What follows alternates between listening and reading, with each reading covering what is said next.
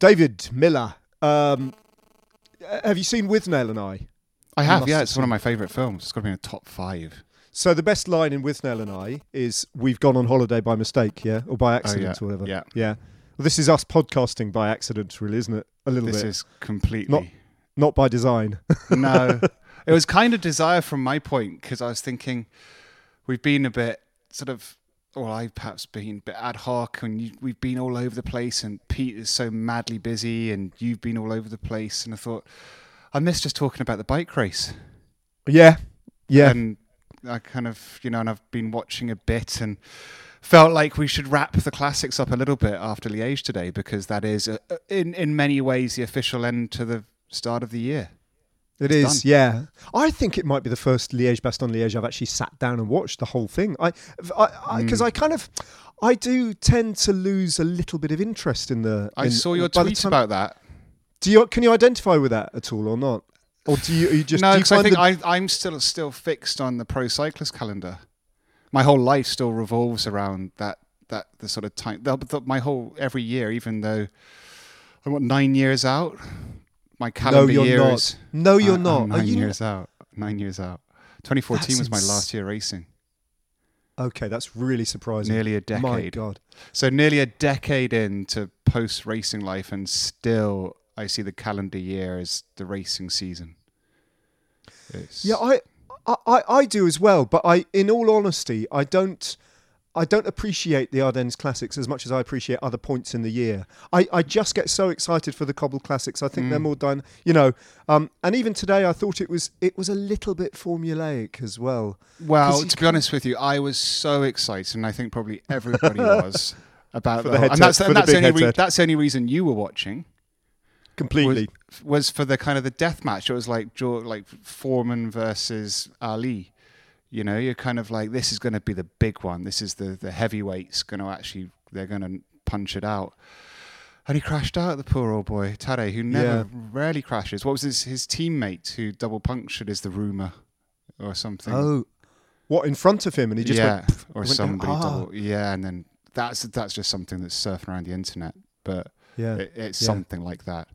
But it, so when I turned it on, we had we had friends over, um, family over, and Chris, who is not at all into cycling but loves sports. I kind of had Liège on in the background the whole time and was kind of dipping in and out to watch it and told him a little bit about Tadej Pogacar and Remco Evenepoel. And kind of the wind went out my sails when Tadej, when I read that Tadej had crashed out early on. Yeah, And I was kind yeah. of like, then we watched it and I kind of just told him exactly what's going to happen because Yeah. it was going to Yeah. happen like that, wasn't it? Yeah. And yeah. Remco was going to do exactly what he did before. And I sent you because we, we often stay in comms, you, me, and Pete during races. yeah. Um, we're all watching and, and giving our little bits of input. Um, and kind of it suddenly felt, I said to you, the whole of the classics campaign has felt like commentating on mountain stages. I don't think I've ever seen a classics campaign where it's. I mean, it's a bit. We've been complaining for years that it's been a bit kind of weird the racing, and you know, and when they changed the Flanders course, and everyone's complaining about that, and then they were changing Milan San Remo a few times, and now all of a sudden we've got the most insane racing, and I'm finding a way to complain about it. no, that's. But you're only. I think you're only complaining about it because you you you sympathise and empathise with the commentators. that's exactly The it. that's exactly the point. The point being, it is quite hard to, to, to call home a race for 30 kilometres when the outcome is, is decided in a, in an instant, like it was today. and it's a um, little bit hard to but- watch. And it's a very. I think it is hard to watch. Um. So I mean, well, um, yeah, you're right, aren't you? Because P- Pogacar won Flanders. Mathieu van der Poel. I mean, that was so close to the finish line on the Poggio in That Milan was the San perfect Remo. San Remo, to be fair. That was that was a perfect San Remo. It was the, literally the perfect San Remo. Mathieu van der Poel's win at, in Roubaix. Yeah, we're talking about the men's peloton now. Come on to the women's racing, um, and then and then Pogacar at the Amstel Gold Race. I mean, the difference was with Pogacar's series of victories. I thought his win at Flèche Wallonne. Did you see that? Oh, I watched that as well, but only after you'd said because I'd actually forgot I was, I'd been out doing stuff, and then I watched it afterwards, and I it was, God, this is again, this just goes to show the standard of Pogacar. You felt that he had to actually ride cautiously. Yeah. Uh, it was a different race win from almost any other race win I've seen him, but he executed it with a degree of kind of restraint and patience, um, and then you know astonishing ability just when everybody he picks a moment he's got this kind of sense of when everybody is absolutely done. And he just he's hmm. got he knows he can just turn it up another notch. And that's all he needed to do. Yeah. so close to the finish line at Flèche Wallonne and it was absolutely unanswerable. But I was hmm. expecting him to go way way way earlier on that climb. Yeah, like you're kind of expecting him to just put like- on a show. It was uh, it was super. It was that was super cool. Actually, I enjoyed that. But I mean, the rest of the race was was was very formulaic. But I mean, there's not. I don't know what there is to say about Remco. It was gutting that we didn't see the head to head today. I absolutely agree with you. I felt completely cheated. And one aspect of it of the the way that um uh Sudal what are they called? We've got to get this right for the. Uh, Sudal Al- Quick Step. Thank you, Sud. Sudal No, Quick no, Sudal Quick Step Quickstep. Sudal. Sudal Quickstep. Is it? Quick Step Oh, oh my god, I've literally forgotten what they're called. Um, um, uh, one aspect of the way they w- raced as a team today, I'd be quite interested in your opinion on this. So I was quite surprised. He's clearly not going anything like as well as he was a couple of years ago because of the injuries and Mm. you know various setbacks. But the way Alaphilippe raced today, you know, he, he got on the front early. He was one of the first. You know, after Pieter Serry, he w- he did a huge amount of work on the front and and basically expended himself quite early on in the race, relatively speaking. He wasn't there in the final Mm. at all. Do you think, David, that if Pogacar had still been in the race, um, Alaphilippe would have been used up like that, or do you think they would have had to um, do something a bit more expansive tactically to try and put Pogacar to isolate Pogacar and put him under pressure? So, do you think had Pogacar actually been there, Alaphilippe would have attacked and and and, and tried to get away? You know when Jan Tratnik Yeah. attacked. He would have been straight on that wheel and off the front and going with that move to make it difficult for Pogacar, wouldn't he? Uh, Maybe, but I also think like a rider of Alaphilippe's caliber and and obviously self awareness, he knew what he could and couldn't do. Yeah. So so he'd have said, "Look, I'm gonna I'm gonna do this bit because I'm not gonna be able to help you on Lara because that, that's all I've got. Yeah, that's all I've got. I can't help you on La Redoute, and I don't trust myself. We'd be, which is very humble of him as well.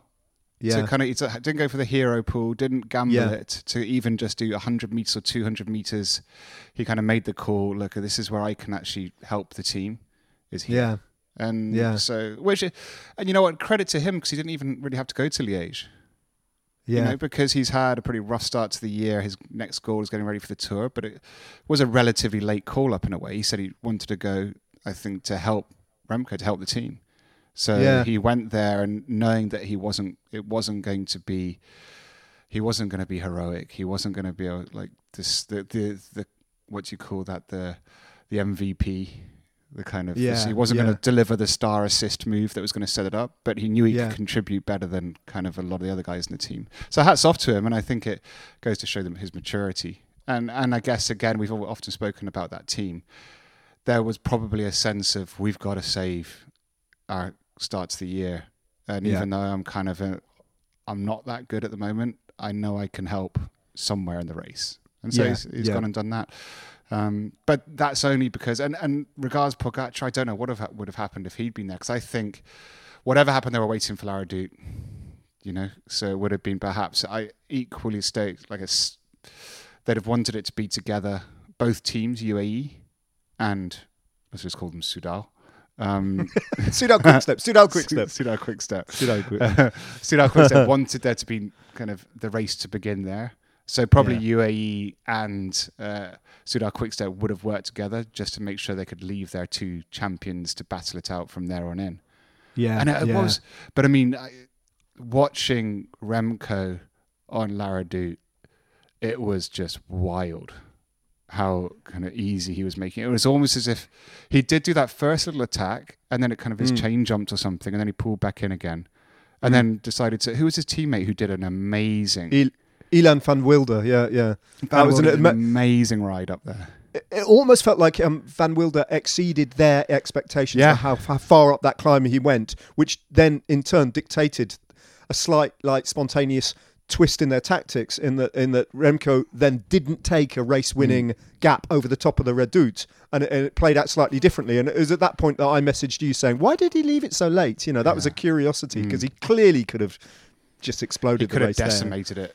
He could have gone And then early. he kind of he he almost he didn't try and get rid of Pidcock at that point. He was quite happy for Pidcock to try and get across. And actually, when you look back at the moment where he attacks Pidcock and that's Mm. it, and the race is won, uh, th- that's that's a that's a moment of two phases. And you didn't really realise it at the time, but the first bit is Pidcock just goes, "I can't i'm not riding with you i'm not That's it. I'm just. I can't. And and he actually drops away. And I don't think Remco in, in that in, in that instant knows what's happened. And then he looks around, checks, and then he attacks him. But he's already actually gone. You know. Yeah. Uh, so it's quite interesting. It wasn't. You know, Pidcock didn't didn't get distanced because of a, a second attack by Remco. He just got distanced because Remco. Just, well, Remco didn't even notice that he dropped him at first. So, so Remco had made his kind of his move, which in hindsight was almost, I'll just accelerate away on was, by any standards, it was a big move, but it, he didn't look like he was going that deep. He didn't. Pid, Pidcock was able to get back to him, and then Pidcock immediately, as you said, just decided. I, and the right thing, I'm not. I was explaining this to my friend Chris as well. It's like you're not going to ride with Remco. There's no way. Yeah. It's just a waste of time. And uh, and then they hit that little false flat, and Pidcock couldn't hold the wheel, and and it was and, and Remco didn't notice until there's Yeah. about ten meters. Yeah. and he looked under his arm, was like, oh okay, and Yeah. just, then he put twenty seconds into and about five hundred meters. yeah. Then he then he attacked nothing. It was brilliant. It's like an, a ghost attack. Of, like, oh, there's no rider on my wheel. There's no one around me. I'll attack. and, and So it was pretty impressive. It was just really impressive. And I didn't. Um, there's some of the because I was listening to Rob Hatch and Adam Blythe. Um, I and- really um, enjoyed their commentary today. It was the really good, Really, yeah. really good. Like, it's And- just great to listen to them. and some of the stats were, were brilliant, like the fact that a world champion hadn't won since '87. Yeah, You know, even Alaphilippe nearly did two years ago, three years ago, when Yeah. posted it too early. But and then the the last back to back was Bartoli in 25 years ago. that's crazy, isn't it? And it's like Remco's just making a back to back just look simples in Yeah. Liège. It's Yeah, and uh, yeah, I mean, I it's it's this is. I mean, you were just saying before we were talking about this, and we were talking about Wout van Aert. It's what's amazing about kind of we've been waxing lyrical about Pogacar, and this is why we wanted this kind of death match between the two of them, is to kind of see what it was like when Yeah. Pogacar had his match. But then all of a sudden Remco does that, and you're like, oh, Pogacar looks quite human compared to Remco. I, I mean, but all throughout, you know, but all throughout, if you think back to Strade Bianchi as the unofficial monument, and then Milan San Remo after that, all throughout the classics campaign, the one-day race block, um, that that our understanding of who is the dominant rider has been flip-flopping, and which Yeah. is the dominant rivalry, which is mm. the defining rivalry of our age, and now all of a sudden we're talking about two completely different riders, literally, than ha- when it all began. Because Yeah. going into Strade Bianchi, we were talking about Mathieu van der Poel against Wout van Aert. Here we mm. go, sort of round five or whatever. And, and Van Aert, it's been like, who? yeah, Like, like one win, the E3 Saxo Classic or whatever it's called these days. That's it, and then and then you know a a couple of podiums for sure. But you know he hasn't been the serial success that you'd expect from him, and he's dropped it away. And then it was all about Wout van Aert and then Pogacar. Uh, uh, I'm sorry, Mathieu van der Poel and Pogacar as the defining rivalry, and then all of a sudden Van der Poel drops away. Remco comes in, and no, that's the, this is the big one. After all, it's Yeah. nuts. It's, nuts. Proper, it's properly nuts. And you feel, I feel, I feel for Pidcock because you know the ride he did at Strade Bianchi was in normal normal bike racing was amazing. You know that Yeah. was, but then it gets it just evaporates from what Mathieu van der Poel then does in San Remo. But then that Yeah. evaporates when Pogacar Yeah. does Flanders. Yeah, And then Pogacar then carries that through, but then Remco comes and it's like now everything's evaporated because Remco's just making a mockery of everybody. It's brilliant, David.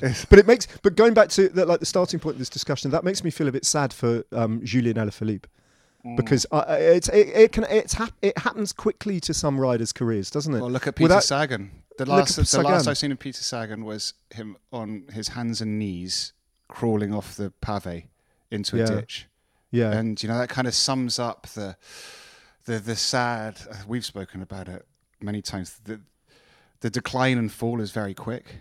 Yeah, you know and for, and what's it what's interesting with cycling at- the moment though is that the what would be the opposite to decline and fall the ascent and and and rise the same thing. Hmm. But uh, of is is so quickly. They're they're hmm. kind of coming onto the kind of the world stage so quickly these young riders. Hmm. But we're not it's a while yet till we'll see them falling off but Peter Sagan did the same and then that decline seems to go on for ages. It start, mm. happens really quickly and then it just drags on. And Yeah. we've seen with Peter Sagan. And I, I mean, I really hope that doesn't. We haven't seen the last of Alaphilippe, but it's looking kind of already that that's begun for him.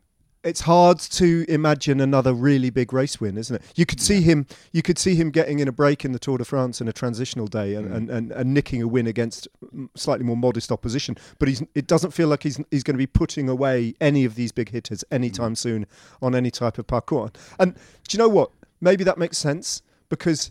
You know, y- you from time to time. I don't even know who your favourite rider is at the moment. I'm guessing it's Remco because he's the one. You know, back- back yeah, yeah, definitely, Yeah. definitely. But you know, if I'd asked you a couple of weeks ago, it would have been Mathieu Tadej. van der Poel. I- Or Matthew, well, after San Remo, after San Remo with Van der Poel. Actually, but but you there. know you know that my favourite rider for years and years and years was Julien Alaphilippe. yeah, oh yeah, and Yeah. and and um, it does make sense in a way that of all these because his his amazing success slightly predates the rest of them by a couple of years. Mm. You know, he 2019 he opened he's the up this- bridge.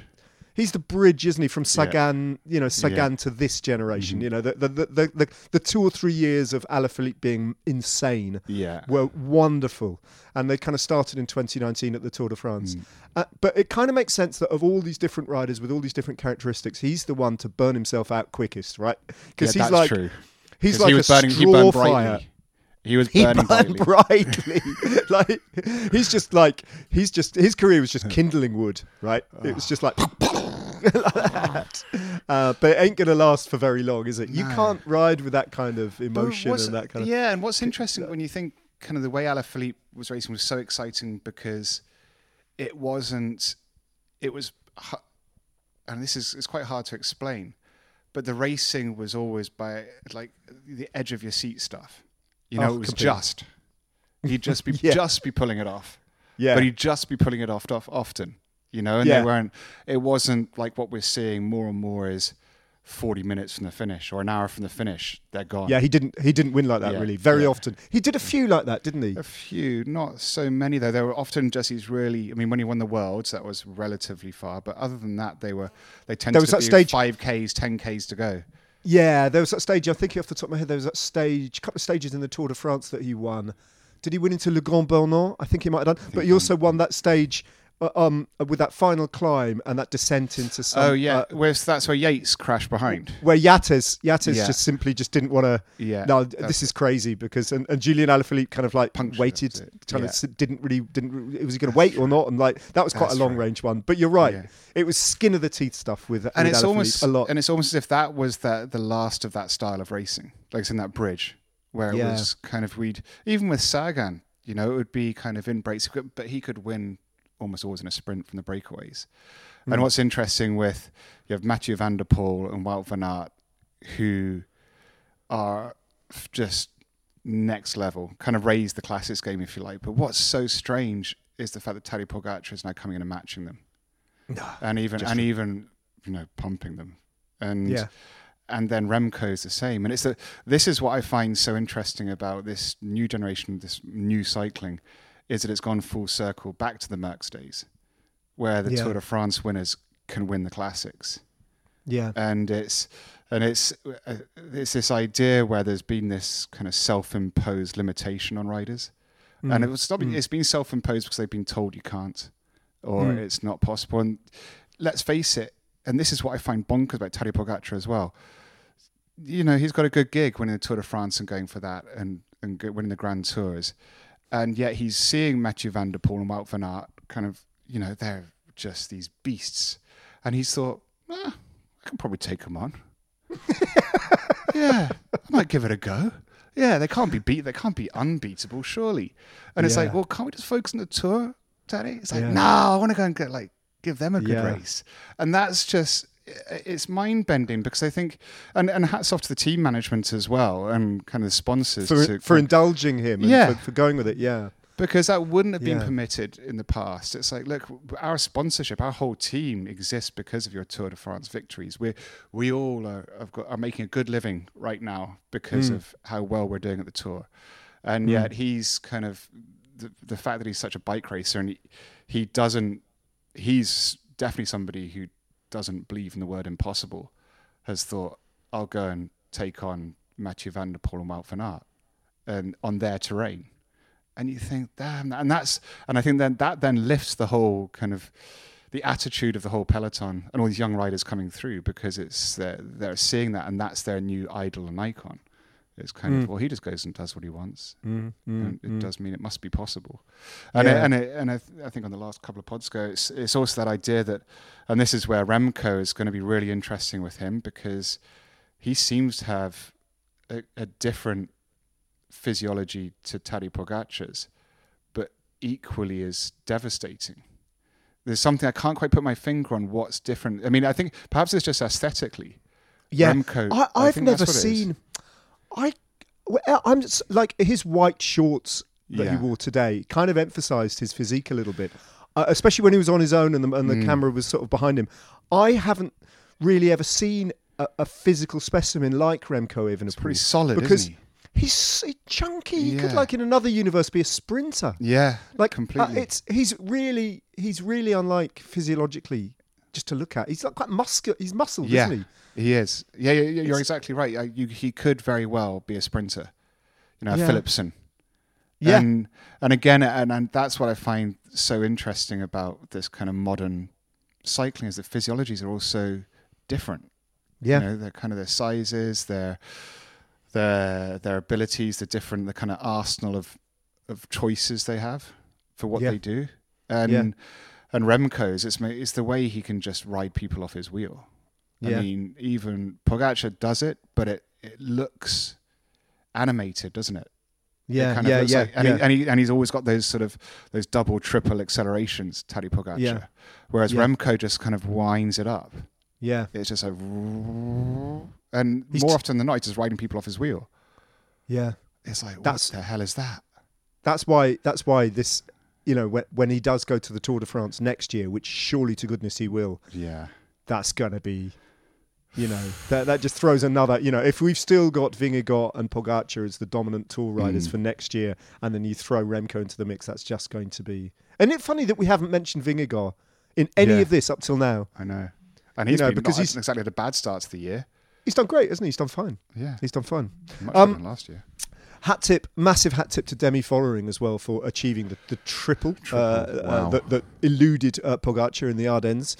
Um, but it was a. I thought the women's race was way more interesting than the men's race today. I mean, Oh, you know, uh, it. it was it was it was super good, and uh, I, I just the the the teammate of Demi Vollering, the the Swiss rider Marlen Reusser, who was in the early break of the day. That was a really powerful break, and then destroyed them and attacked, and with about 30 kilometers, 25 kilometers to go, had over one and a half minutes, and she is the best time trialist in the world at the moment. But but I thought the way that she and they and following and that team understood the tactics and their, their DS is Anna van der Breggen. Mm. Um, uh, I thought they just made a mockery of the opposition actually who, yeah, who couldn't really do anything about it Yeah. ultimately but it was such intuitive racing and the way that they coordinated who went and when and by, by, by the Mm. time those two groups came back together again is super impressive and Marlen Reusser um, is the subject of uh, an, a, an essay which is being written for the Road Book this year by a Dutch journalist called uh, Marlene de Vries, who um, has written a brilliant uh, feature on Marlen Reusser because she's one of the most interesting bike racers I've ever sort of come across. She's a virtuoso standard violinist. Oh, she's wow. a qualified qualified doctor, and she's a member of the Green Party. Oh, She's got a lot going on ticking um, boxes. so su- super Yeah. interesting. And um, I think you know if we're summing up the uh, the, the the women's uh, classics campaign as well, I think that the Vollering's you know through the the cobbled classics and uh, and into the Ardennes, Vollering's been the dominant rider, but finishing in a one-two in uh, in the tour of um, in the tour of Flanders with Lotte Kopecky. Mm. Uh, and Lotte Kopecky's. Well, I think we touched on it before. That personal story of her losing her brother Yeah. so recently. Um, just incredible, yeah. So that's Mm. that was um, that was the classics. But a couple of little details, David, um, from from today's race, from uh, the men's Liège Bastogne Liège, is well the outstanding detail of. of of the year so far, the, the unexpected breakthrough rider of the year so far is Oh, Ben Healy. Healy. Whoa. Yeah, Isn't it? He's that is just like- unexpected. And, And do you know what?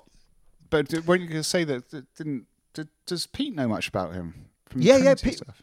Yes, although I think Ben had before, moved before on his time. Yeah, just by by year. Oh, Yeah. he may have raced for him last year. But I remember a couple of things about Ben Healy that strike me. I remember commentating with Blythe um, on the Tour of Britain, which is the year before you joined me on the Mm. Tour of Britain, and um, Ben Healy was at that race aged 21, I think, with Tom Gloag, who's now gone up to Oh, race yeah. at World Tour level as well. They room together. They they share a flat in Girona. They're very good mates. okay. And they were at the Tour of Britain, which was a heavyweight Tour of Britain, right? It was the year where um, oh, Wout van Aert and Alaphilippe were smashing each other. we're smashing it. It was a Yeah. really sort of like high level Yeah. Tour of Britain. It was an incredible. But so they didn't have any big GC aspirations, and they Mm. only had a real outside chance of a of a stage win, really. Um, but they kept as a, as the two of them kept disrupting the race day after Hmm. day. They would just chip off the front as a little two up attack from Trinity Racing. And Healy, who's tiny, isn't he? And He's got this tiny. char- looks tiny characteristic position of like his, his head goes Slightly off to the twisted. left, doesn't he? Yeah, Kind of twisted on the bike. But he looked so strong. And like I kind of made a mental note of him then and then Mm. noted that he'd moved up to EF this year. And then I was watching again, don't often watch these because I don't think they're normally televised, but I was watching at the end of January one of the Mallorca Classic Series races oh yeah. this this year, the Trofeo Calvia, and Healy was in the break in the breakaway with Rui Costa and Mm. Kevin Fafaka, Ugh, and and um, they were going to get caught. Yeah, Mhm. they were definitely going to get caught um, by the bunch, uh, a, re- a reduced bunch. They're quite hilly hilly races, yeah, those, yeah, aren't they? They'd somehow- yeah. Anyway, um, Healy did this thing where, as as it like uh, they're approaching the final kilometre and they only had a handful of seconds to play with, they just had a tiny chance of, of holding on. Healy just sat on the front and just just like basically buried any chance that he would have of winning the stage. But he just sat on the front of this group of of two other riders, and at the time I thought. What's he doing that for? He's just going to Mm. get like he's just towing them to the line and Yeah. handing Rui Costa the victory, which is then what happened. Yeah. So he finished third in that Mm. group of three. And then, and then they held on by one second from the, Huh. the chase. And as the dust settled, I thought that was super smart because Healy had made the calculation in that split second of I've never had a top 10 ever in my professional career to date. Huh. I can either mess around with the other guys here and finish uh, 25th, yeah, because we're going to get caught, or I can, I, or I can get third yeah. by sacrificing my chances of the win and holding on for third. This is such a perfect. I've been And that is- game I thought- theory. I thought racer, that's a racer. Yeah, Like, and you know, I always go on about kind of how cycling, eh, pro cycling, is so much game theory, and this idea where you there's the kind of zero sum game, where in breakaways often you get to that zero sum moment, which is what that was. It's either win or lose. There's like there's Yep. nothing else, and often Yep. people throw away because they, they go into that they're no longer you. And he didn't want the zero. Yeah. he decided he said, you know what, I'm not playing a non-zero game. I'm going to play just a, a zero, basically a non-zero sum game, which means Yeah. I'm going to get third. I'll, I'll take third. sacrifice it, but I'll take that better than nothing. yeah, And it's like you know, and that's often in breakaways. Like for Rui Costa, he bases all the majority of times in, he's in breakaways, he'll play the kind of the zero sum. yeah, t- He- totally. He, just doesn't care. He's like, I'm not going to work, and I don't care. He's Rui Costa. Yeah, Yeah. he's like, so that's exactly. So it's really interesting because that's a perfect example of somebody going, you know what? I'm not going to play a zero sum game. I'm going to go for third, and I'll just get third is better than nothing. And as he said, that's just good racing, and it's just. Uh, but it's not often you see it's rational in the Yeah. moment and it's not it's Yeah. just not I don't I don't remember seeing that before you know No. I mean sure I'm sure I have and it's kind of a, Mm. the detail of it has eluded me but it was really apparent in that moment Yeah, yeah. and and and it was his first race of the year it was the end of January and he's gone on now to achieve nine top tens um, he finished just outside the, the, the podium today in Liège. He was in fourth. He was rolled by um, Pidcock and Buitrago. Um, but, you know, second in the Amstel Gold Race, second in Brabantse Pijl. in Amstel. Jeez. Yeah. I mean, and two wins as well. yeah. He's taken the um, uh, two wins Italians. in Italy. Yeah, Italian races. I mean, it's, it's and what's really interesting about him as well, he has to race the way he does because he's got he couldn't sprint his way out of a wet brown paper bag, As we So- saw today. so Yeah. he's got to ride aggressively. And it's Yeah. almost like that, as you said, that kind of. And again, so exactly going back to the the Mallorca, he was going to get third in the sprint anyway. Yeah, exactly, exactly, exactly. So it's kind Yeah. of he's just he's rational. That's just rational racing. So, but Yeah. that also does lead to his very aggressive because the way he was racing today, he was so just not giving up. And, you know, Yeah. at times it just looked like, whoa, that looks. I mean, it looks. That was what was interesting as well. Behind Remco, it looked so hard. yeah, I mean, it Yeah, was like yeah. everyone was just on their hands and knees. I think of- Blythe, Blythe, Blythe said that in the commentary, Yeah. didn't he? At one point, he said, "And "Everyone is just there's nothing. That's all I've got." Yeah, I think that was the phrase he used. They realised that's all I've got. but That's also, it's a, and who was the lotto? Well, the the guy that went in the hedge. Oh, hedge, the hedge. It was Andreas Kron, hedge guy. Hedge guy. We loved was- that, didn't we? We loved that. So he must have punctured and he unclipped and he was just like lost control of the bike and just veered off into somebody's hedge and just disappeared into it. Beautiful hedge, by his, the way. his feet, his feet, or just one foot, was sticking out of the No, but what was best for a while was there was so just one foot, and it was just a one foot Yeah. stick, and all the people were coming across, and there was no sign of movement. You know, it was just like. But then all of a sudden, you saw a second foot come up and sit comfortably next to the first one, like he was like, you know what, I'm just staying down. It's done. I'm out. It was like I just got the best get out of jail free card ever because he was, he was pinned on the wheels behind Remco. Like- but that was beautiful. That was just pro cycling Oh, 101. Front, front garden crashes are absolutely the best. because it's the random group of people that are trying to help as well. It's like- You've got a pro cyclist in your front hedge refusing to get up. Did Yeah. it ever happen to you? Did you ever? Did you ever visit a, a front garden? I, I have prayed at times to kind of just, you know, on a, and that's why I kind of said I'd just stay it's a blighty. It's a blighty wound from the yeah, no, no, completely. isn't The blighty is like the amount of times you're in that sort of line out and there's nothing you can do, and you just, I I just rather go down. You just got to find a soft landing. Just take it. it was like nice one. Yeah. Oh, Yeah. The folly. Yeah, that was Uh, that that was that was really really good. Um, so that's it. So, so how long have you got till you leave for the Giro? Uh, about ten days, I think. Yeah. Oof. Oh, this is this is good. I was this is this is great. You'll love this. This is so Giro d'Italia. Yeah. Um, the the race starts in Abruzzo. Um, so uh, over halfway down the peninsula, off to the on the right hand side of the of the of the country. Um, but the Giro to save a bit of money, Oh God. they they um, I mean. Put this in context, right? I actually work for the race, you know, because World Yeah. Feed commentary are literally employed by essentially Mauro Vegni and RCS and the Giro d'Italia. So I'm a functionary, like, but Yeah. unlike the Tour de France, which is big, right? The numbers of RCS staff at the Giro d'Italia is just off the scale. I, I, I, it's, it's got to be three times more than the Tour de France, and I Seriously? have no idea. I have literally no. They are all Italian men in their early sixties, uh, mostly completely bald.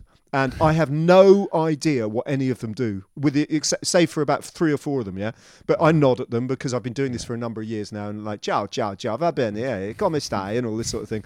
We have that natter. I don't know what they do, David, but uh, Uh, but they all drive around in hire cars with stickers on, right? We have to put our own stickers on the car. So the Giro d'Italia every year has a huge contract with a rental company, and up every year I've been doing it. I've been doing it four or five years. It's been Avis, yeah, big pucker international brand. Yeah. Normally no problems with the cars, yeah, but that contract has run out now, so they've done a. Oh, they've this done a what deal. happened to you in Sicily? So this is our first experience of the of the new company they've done a deal with. Yeah, it's an Italian hire car company called Nolegg- Noleggiario. Noleggiari, Noleggiari, which means Oh God.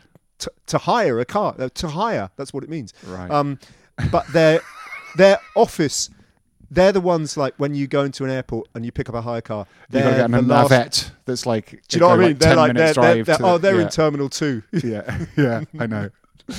so they're, they're a bit like that, right? And also, our first one in Sicily just broke down. Okay, and also, as Matt Stevens very articulately put, like it didn't feel like a hire car at any point. It felt like your mate Dave had just lent you a car. Do you know what I mean? So like slightly sort of biscuit biscuit crumbs and dog hairs all sort of like gathered around the, the, the anyway. So Noleggiari, um, so this army of RCS officials, and I genuinely mean hundreds of people, have to pick up hire cars at the beginning of three weeks of racing and then drop them all in Rome at the end. Okay. Um, and o- they've only just found out that Noligiari don't have a branch in Pescara, which is the nearest town to the start. Oh no. They just don't. They just don't have one, and they didn't think of Oh, asking. no. So everyone involved in the race has to pick up hire cars from all across Italy. Oh, of course, because they won't have enough in one spot anyway. No. so I've got to fly not to Pescara, but I've got to fly to Rome, and then and on my own pick up hire cars, picking up people all, all the way on. It's just brilliant.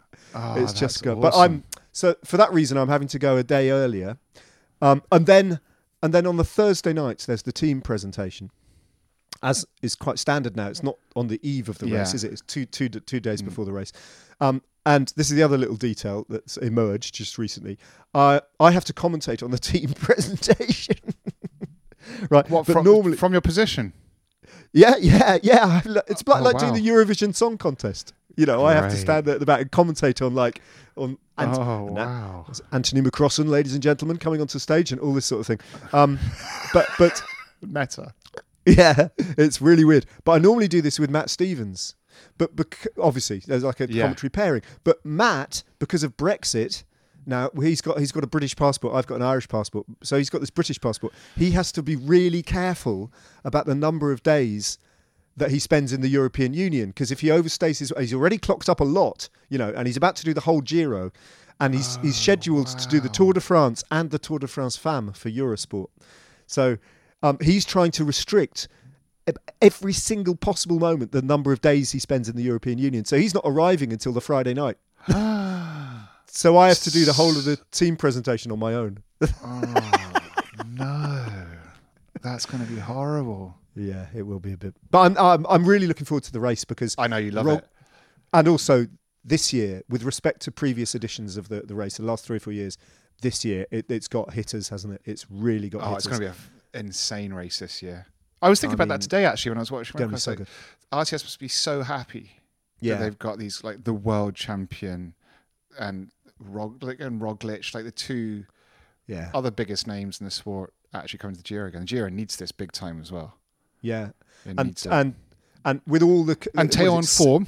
Tao, so that's interesting. Ineos with Tao Geoghegan Hart on in it, the form of his life. I mean, Yeah. he's riding better by Than when he won some distance now than when he won the Giro. Oh yeah. Simple, a- simple as. Um, and Geraint Thomas just building slowly. Uh, and don't forget, you know, this is a Giro that absolutely is tailor made for Geraint Thomas. You know, there's 70 plus um, kilometres of time trialing. Not that that won't suit Remco Evenepoel.